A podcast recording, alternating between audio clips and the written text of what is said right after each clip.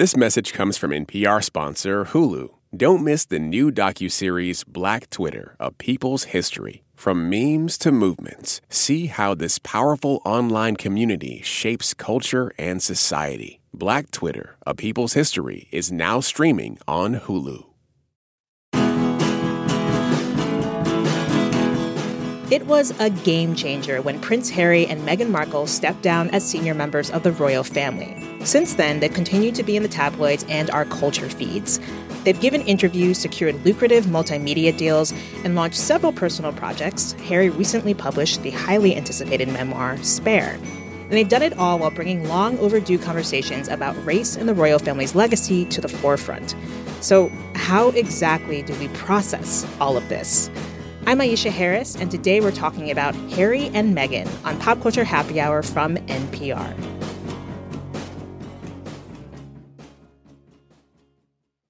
This message comes from NPR sponsor Hulu. Don't miss the new docuseries Black Twitter: A People's History from Onyx Collective and Hulu. Directed by Prentice Penny, executive producer of Insecure, Black Twitter, A People's History tells the story of how black voices found a new home online and blossomed into a force for change while laying down some hilarious tweets along the way. From the memes to the movements, see how this powerful community shapes culture, society, and politics. Black Twitter, A People's History is now streaming on Hulu. Joining me today is Soraya Nadia McDonald, senior culture critic for Andscape. Welcome back, Soraya. Hello, hello. Also with us is podcast producer and film and culture critic Kate Young. Welcome back to you too, Kate. Hi again. And rounding out the panel is Kristen Meinzer. She's the co-host of the podcast Movie Therapy with Rafer and Kristen and the Royal Report from Newsweek. Welcome back to you too, Kristen. Thanks for having me back. Yes, we've got a we've got a great crew lined up for this conversation here. I'm excited. So, for the blissfully unaware, some quick background on Prince Harry and Meghan Markle. They met in 2016, were married two years later, and at the beginning of 2020, they announced they'd be stepping back from official duties with the royal family and working to become, quote, financially independent. They've retained their titles as Duke and Duchess of Sussex, but are no longer addressed as His and Her Royal Highness. Now, eventually, they moved to California and have since launched several projects. There's the nonprofit organization Archewell. There's a multi million dollar deal with Spotify that includes Meghan's celebrity podcast Archetypes.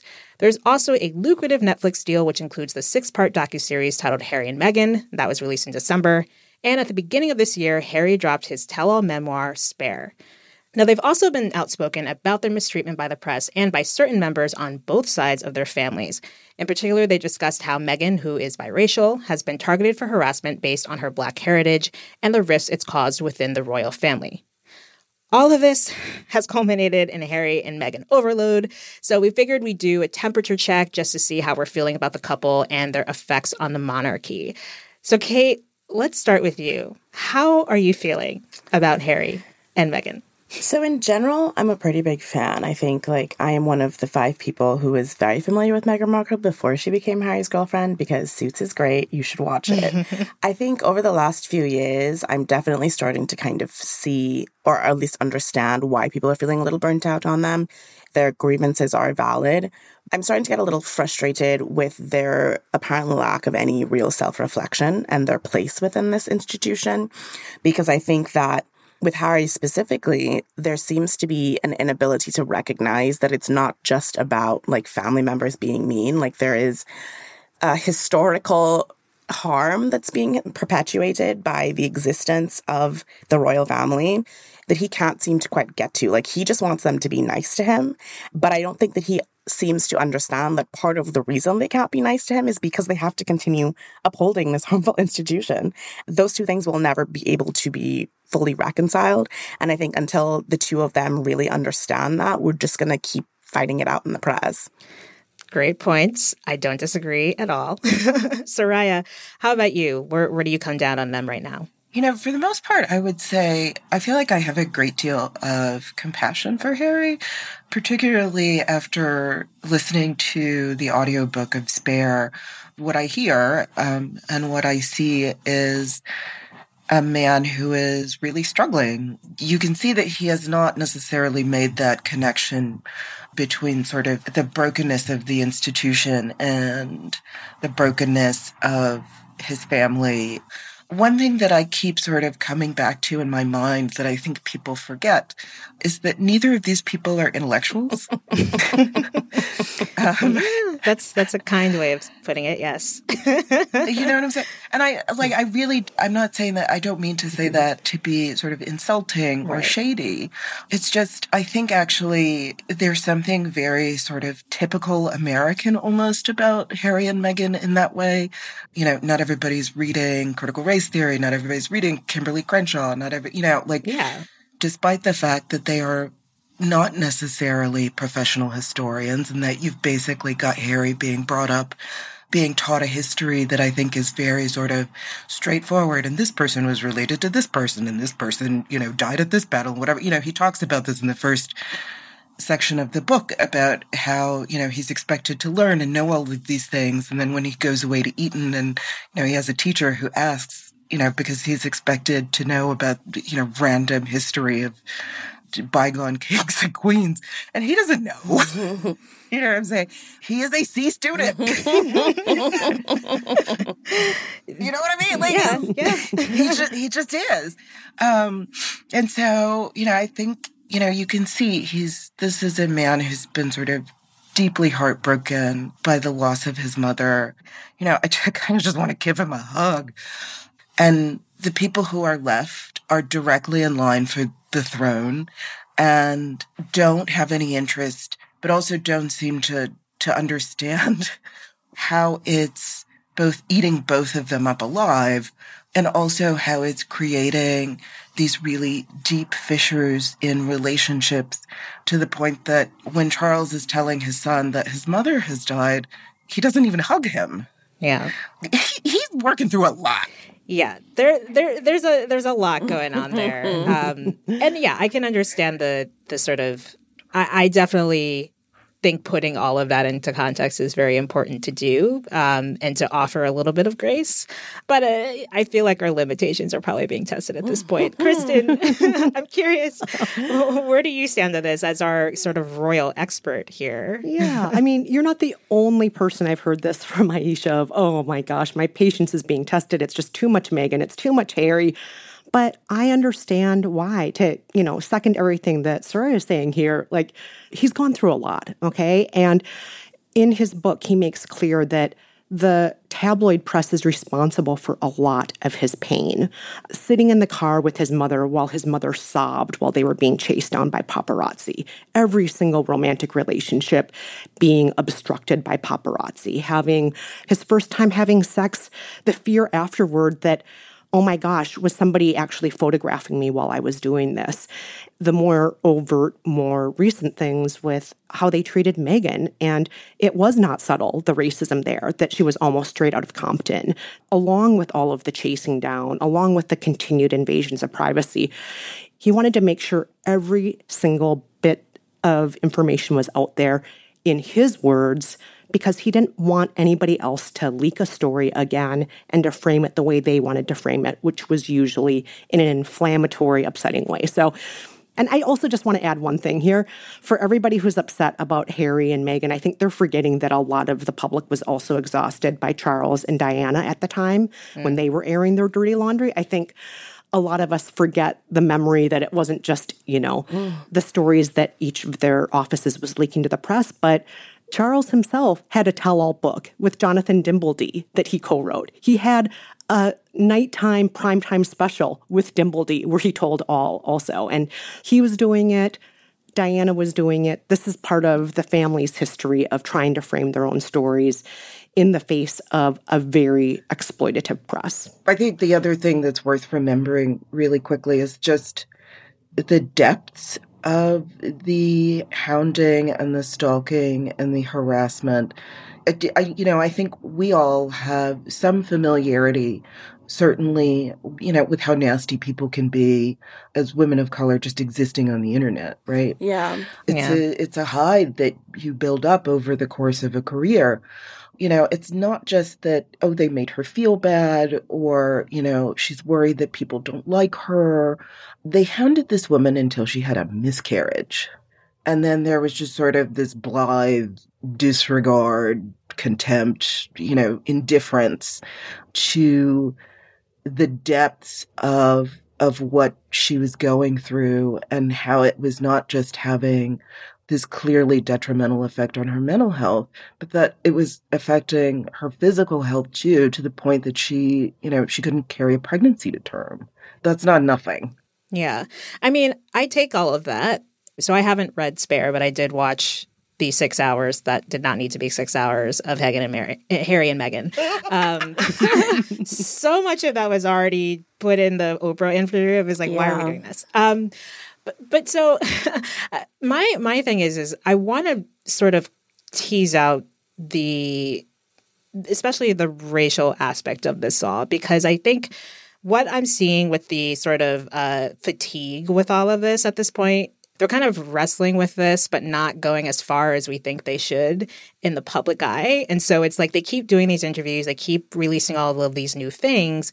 And then when they do, it's like they're just kind of repeating the same stuff over and over again. Yes. Like, I didn't realize I was black until that's not exactly what she said. But she's like, I wasn't treated as a black person until I was with Harry. Um, you know, and it's like, okay, that's fine. I feel like we've I've always been wary of this, but there's this sense that there's this uh, limitation to what they're what they represent at this point. And I, I, feel it seems very similar to Obama in this sort of like way in which we were all very, very happy about Obama and thought things were going to change and that this was like a bellwether and we were not like playing into that post racial society thing. But I think a lot of us also still thought he might enact some better laws or he might be able to do some things like get some things going. Mm-hmm. and then we realize well he's still working within the establishment. He's one dude. Mm-hmm. he's one dude. And also like he is in many ways not just within it but he is part of it in many ways. He's the older black man who has certain ways of going about things. And Meghan is the same way where she is a symbol. Yes the fact that she is black at the same time it's like okay but she's a black woman who didn't really identify as black to some extent. Her social circle did not seem to be completely, you know, like connected to black other black people. All the people in the docu series, for the most part, who are commenting are not black, um, who who are considered her friends. Um, Serena Williams is the only black woman I think who mm-hmm. is, is like speaking as her friend. And you have to wonder, it's like, okay, oh, there's a moment where Serena Williams is talking about the wedding they're talking about the gospel choir and how radical that is that they had a gospel choir at the wedding. Serena Williams says like it's great to have her culture represented and I'm like, "Wait, so was she mm-hmm. part of a mm-hmm. black church?" and I'm not here to like question her blackness, but I am trying to say, especially as someone who herself grew up with very few black friends for reasons that I don't need to, I, I will not get into. But like I understand where she's coming from to some extent, but at the same time at some point you have to sort of like grow beyond that. And I wonder, you know, does their break from the royal duties and all that stuff, does that feel as radical as maybe we thought it did at, before or just merely symbolic? I I think one of the things that I keep coming back to is that I'm not quite sure what it is that they're fighting for. To me, that applies not just to the two of them, but also to the royal family who remains part of the institution, because by all accounts, their lives are miserable. They have very little agency. They don't have the option to freely opt out of these responsibilities. They are pitted against each other as a means to maintain their favor with the public. Like it sounds like a miserable existence. While on the one hand, I understand why Harry and Meghan's instinct is to say, like, this is untenable. We cannot continue. Like, we want to go then go. That is a reasonable response to everything that they've been through and everything that they've been put through. But I also think that their insistence on retreading the harms that they experienced in that institution only serves to indicate to me that their problem is not, in fact, with the institution itself, but their position within it. Yes, exactly. And I think it treated her worse because she's Black, but it's not like it's great for anyone else either. I think the the central tension that Harry has with this family is that he wants not necessarily to leave the, the, institution, but he wants them to be a family. Like I keep coming back to the fact that Meghan was surprised that the formalities extend into their private lives because to me that's a reasonable assumption to make that like this would be a public facade and that when you're in your own home you'd be a family And I think the real issue that Harry has is that he has co-workers Yeah. essentially. Yeah. they only have as much loyalty to him as co-workers would have to each other. I understand that because i would not have survived it not even gonna lie. But i also think that it, it indicates to me then that like you can't both want to change the institution and leave the institution. Like if you're going then go. If you want to change it then change it. I don't think that he fully understands that he's asking to have things both ways because I don't think that he understands that the things that he are, he's asking for are fundamentally incompatible with each other. Mm. They absolutely are. Yeah, I'm not upset that, that he's he's having trouble with that because I think that it is a difficult thing to reconcile. Like these are people who are literally related to him by blood. Like that's their whole deal. And I think the thing is, the thing that you hit on, right? And I think the thing that we have to remember is that that distance, right? That coldness, that dysfunction that is so obvious to us, that is an entire culture. It is wrapped up in many people's identity of what it means to be British. Yeah. You know, he's literally like a tea bag. He has been steeped in like hundreds and hundreds of years worth of colonialist, imperialist, divinely ordained. it's funny because I, I think what we're sort of demanding of them is is a conclusion and an ending so they can just sort of like go away and like do whatever it is they're going to do. They're clearly they're still in the middle of it. you know what I'm saying? Well, in fairness, they did when they wanted to step back. They never wanted to disappear. They said they kind of wanted to be half in, half out, right? And that wasn't something they were allowed to do. You're either all in or all out. You can't be half in, half out. And I understand why they wanted to be half in, half out, though. And they wouldn't have been the first members of the family to do that. Uh, Edward and Sophie, when they first got married, were half in, half out.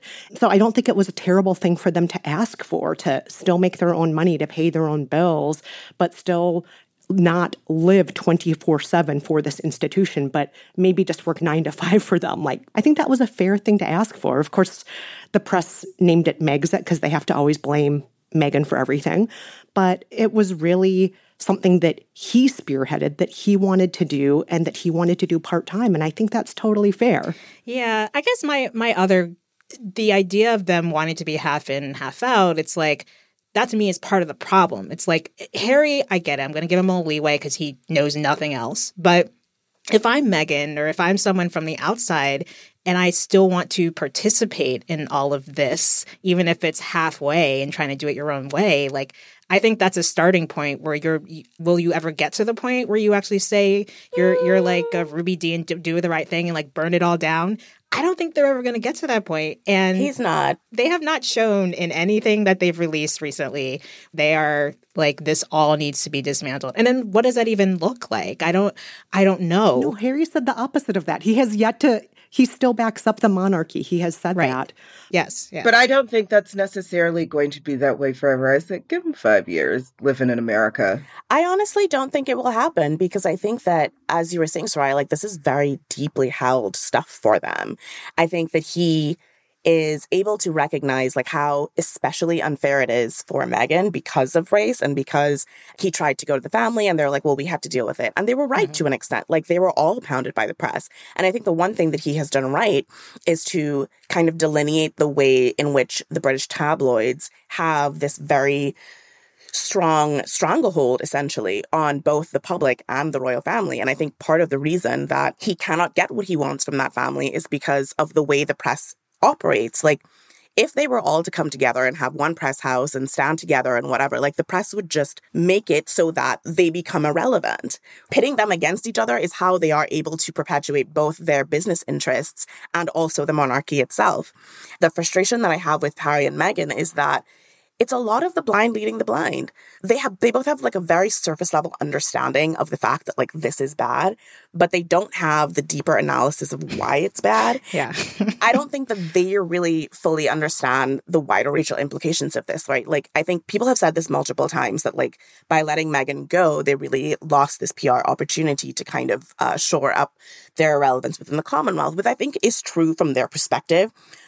The thing is that that's the problem. The problem is that the whole thing is Right, built on white right. supremacy. yes, Yes. thank you the, pro- the the perpetuation of the Commonwealth as someone from a Commonwealth country is it's bad. The whole point of this is supposed to be that like you know Mummy England or whatever, like comes to our aid, helps us, is part of this global community that can come together. But like when we have mm. we're dealing with climate change and we're having you know several hurricanes a season like we don't see them Mm-mm.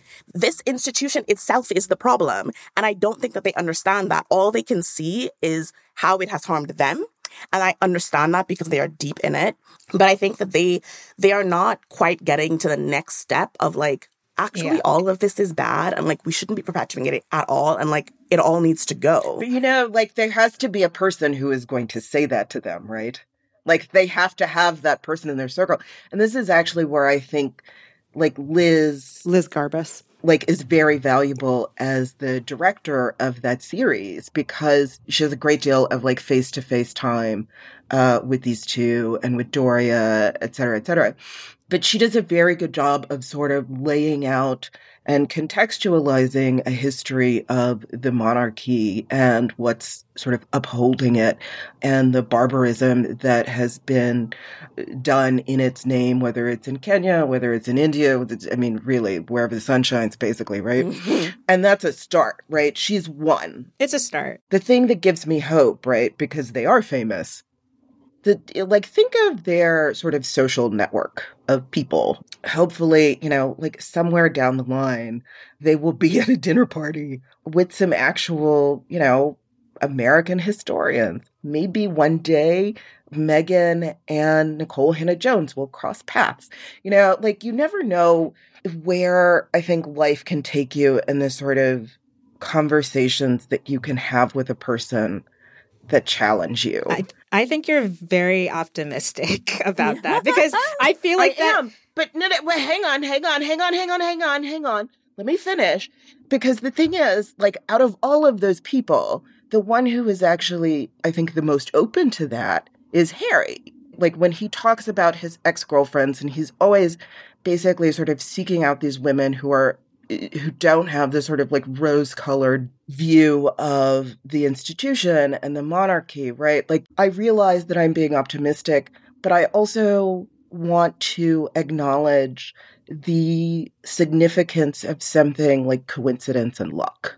I'm optimistic too because I do think that I see in my own life how I've made like two steps forward, one step back. I absolutely can look back at things I have thought five years ago and think, my God, I was backwards. I'm embarrassed for that thing that I thought back then. And I hope that all of us throughout life do that because it shows we're making progress and we're hopefully yeah. becoming more enlightened. I feel like what I see from Harry is he does that too. You see him making two steps forward, one step back. And, you know, greenlighting what Liz Garbus included in Harry and Meghan, the documentary about the history of the transatlantic slave trade. All of that stuff was really important. And I thought, oh, that's two steps forward. And then he says what he does about Ngozi Fulani and about Lady Susan Hussey. For anybody who's not familiar with that, Lady Susan Hussey was a lady in waiting for the Queen. And within the last few months, there was an official event where the founder of a major nonprofit, Ngozi Fulani, uh, was receiving an award Lady Susan Hussey didn't just congratulate her, but uh, essentially, you know, grilled her. Where are you really from? No, where are you really from? No, no, where are you from? And I'm sure. Where are your people from? Yes, this is something that I have had to deal with. Yeah. And I totally understand why after that happened, Ngozi Fulani talked about it publicly about how this receiving this national award was so sullied by that. And Harry, in his interview on ITV, I believe, he, he said the press overreacted to that. Meghan and I both love Lady Susan Hussey. Yeah. And to me, that was like, Ooh, what, Harry. Harry.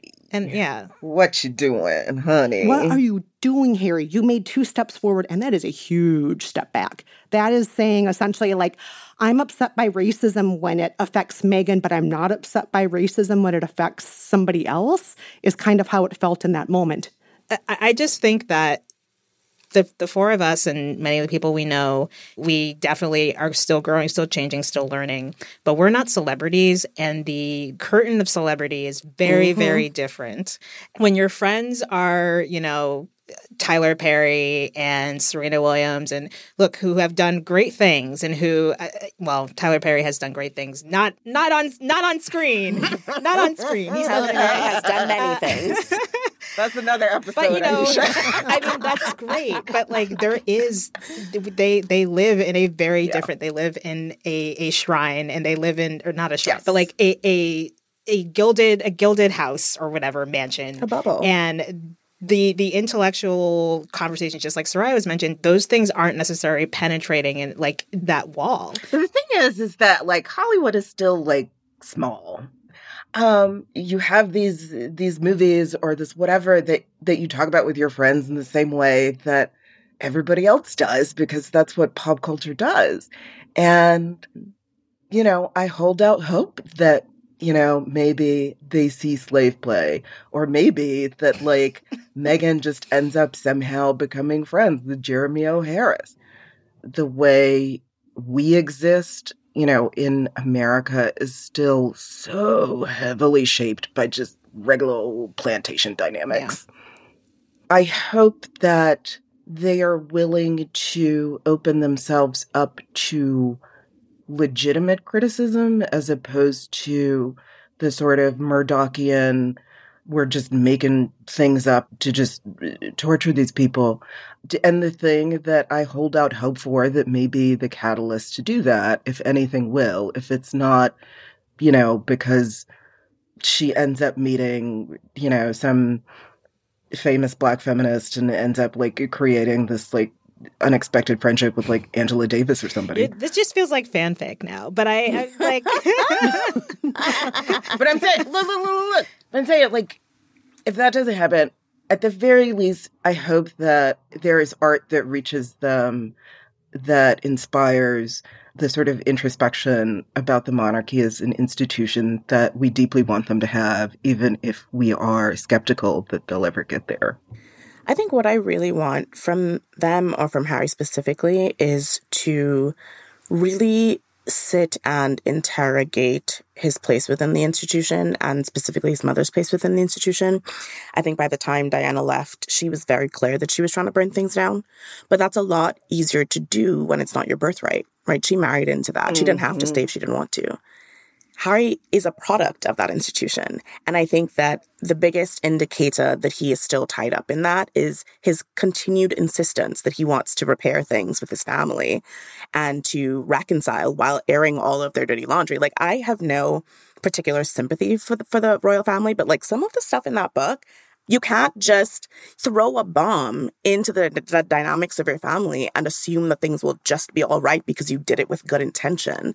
And I'm not saying that he should have been silent because I think a lot of the stuff did need to be aired, but you need to recognize then that, that that's your parting farewell because you don't get to then insist that because you were right, they should forgive you. That, that's not how that works. That's not how human behavior works. Because they'll never be 100% separated from the institution. Let us not forget Prince Harry doesn't even have a last name because he is so yeah. much a part of the institution. even if they completely distance themselves from the institution, they'll still be by default seen as part of the institution. And I hope they use that position to continually not just um, educate us, but educate themselves. But I'm hopeful that they can do better. And I do just want to go back to can you remedy the pain with your family? Can you build bridges with your family while still dropping a bomb on them, while still doing a tell all, and so on? I think that it is possible, not immediately, but eventually, because Charles did that too with his tell all back in the 90s. And he still was able to remedy things to a certain extent with his mother. And Camilla has dropped bombs over and over and over again. Her press secretary is a former editor at the Daily Mail slash Mail on Sunday, the same mail that is involved in a lawsuit with Meghan right now. Yeah. I don't want them just to be Kardashians. I want them to be more than that, and they have the position where they can be more than that. So I, yeah. I hope they take advantage of that position. I really do. There, that's like the one good thing that's come out of this is that for some people, hopefully this has sort of put the crack in the facade of the monarchy and the press and made it like made it very clear that this is not something worth worshiping. and and if, if, if, that's even if that, that even if it's just a handful of people across the world who didn't already feel that way or who had that enlightenment, that's good enough for me. One can only hope. so we could talk about this for many, many more hours. But uh, we want to know what you think about Harry and Meghan. I'm sure everyone has a lot of thoughts, just like we did. Find us at facebook.com slash pchh. That brings us to the end of our show. Kristen Meinzer, Kate Young, Soraya Nottingham McDonald, thank you so much for being here. This was very fun. I'm so happy we did this.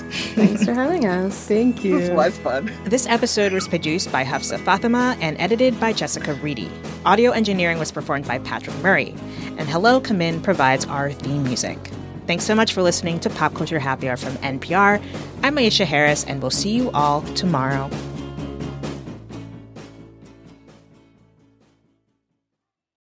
This message comes from NPR sponsor, the Capital One Venture X Card. Earn unlimited 2x miles on everything you buy. Plus, get access to a $300 annual credit for bookings through Capital One Travel. What's in your wallet? Terms apply. Details at CapitalOne.com. Support for NPR and the following message come from IXL Online. Is your child asking questions on their homework you don't feel equipped to answer? IXL Learning uses advanced algorithms to give the right help to each kid, no matter the age or personality. One subscription gets you everything. One site for all the kids in your home, pre K to 12th grade. Make an impact on your child's learning. Get IXL now. And NPR listeners can get an exclusive 20% off IXL membership when they sign up today at IXL.com/NPR. What does it mean to be Black in America? In NPR's Black Stories, Black Truths, a collection of stories as varied, nuanced, and dynamic as the Black experience, you'll hear it means everything. Search NPR Black Stories, Black Truths wherever you get your podcasts.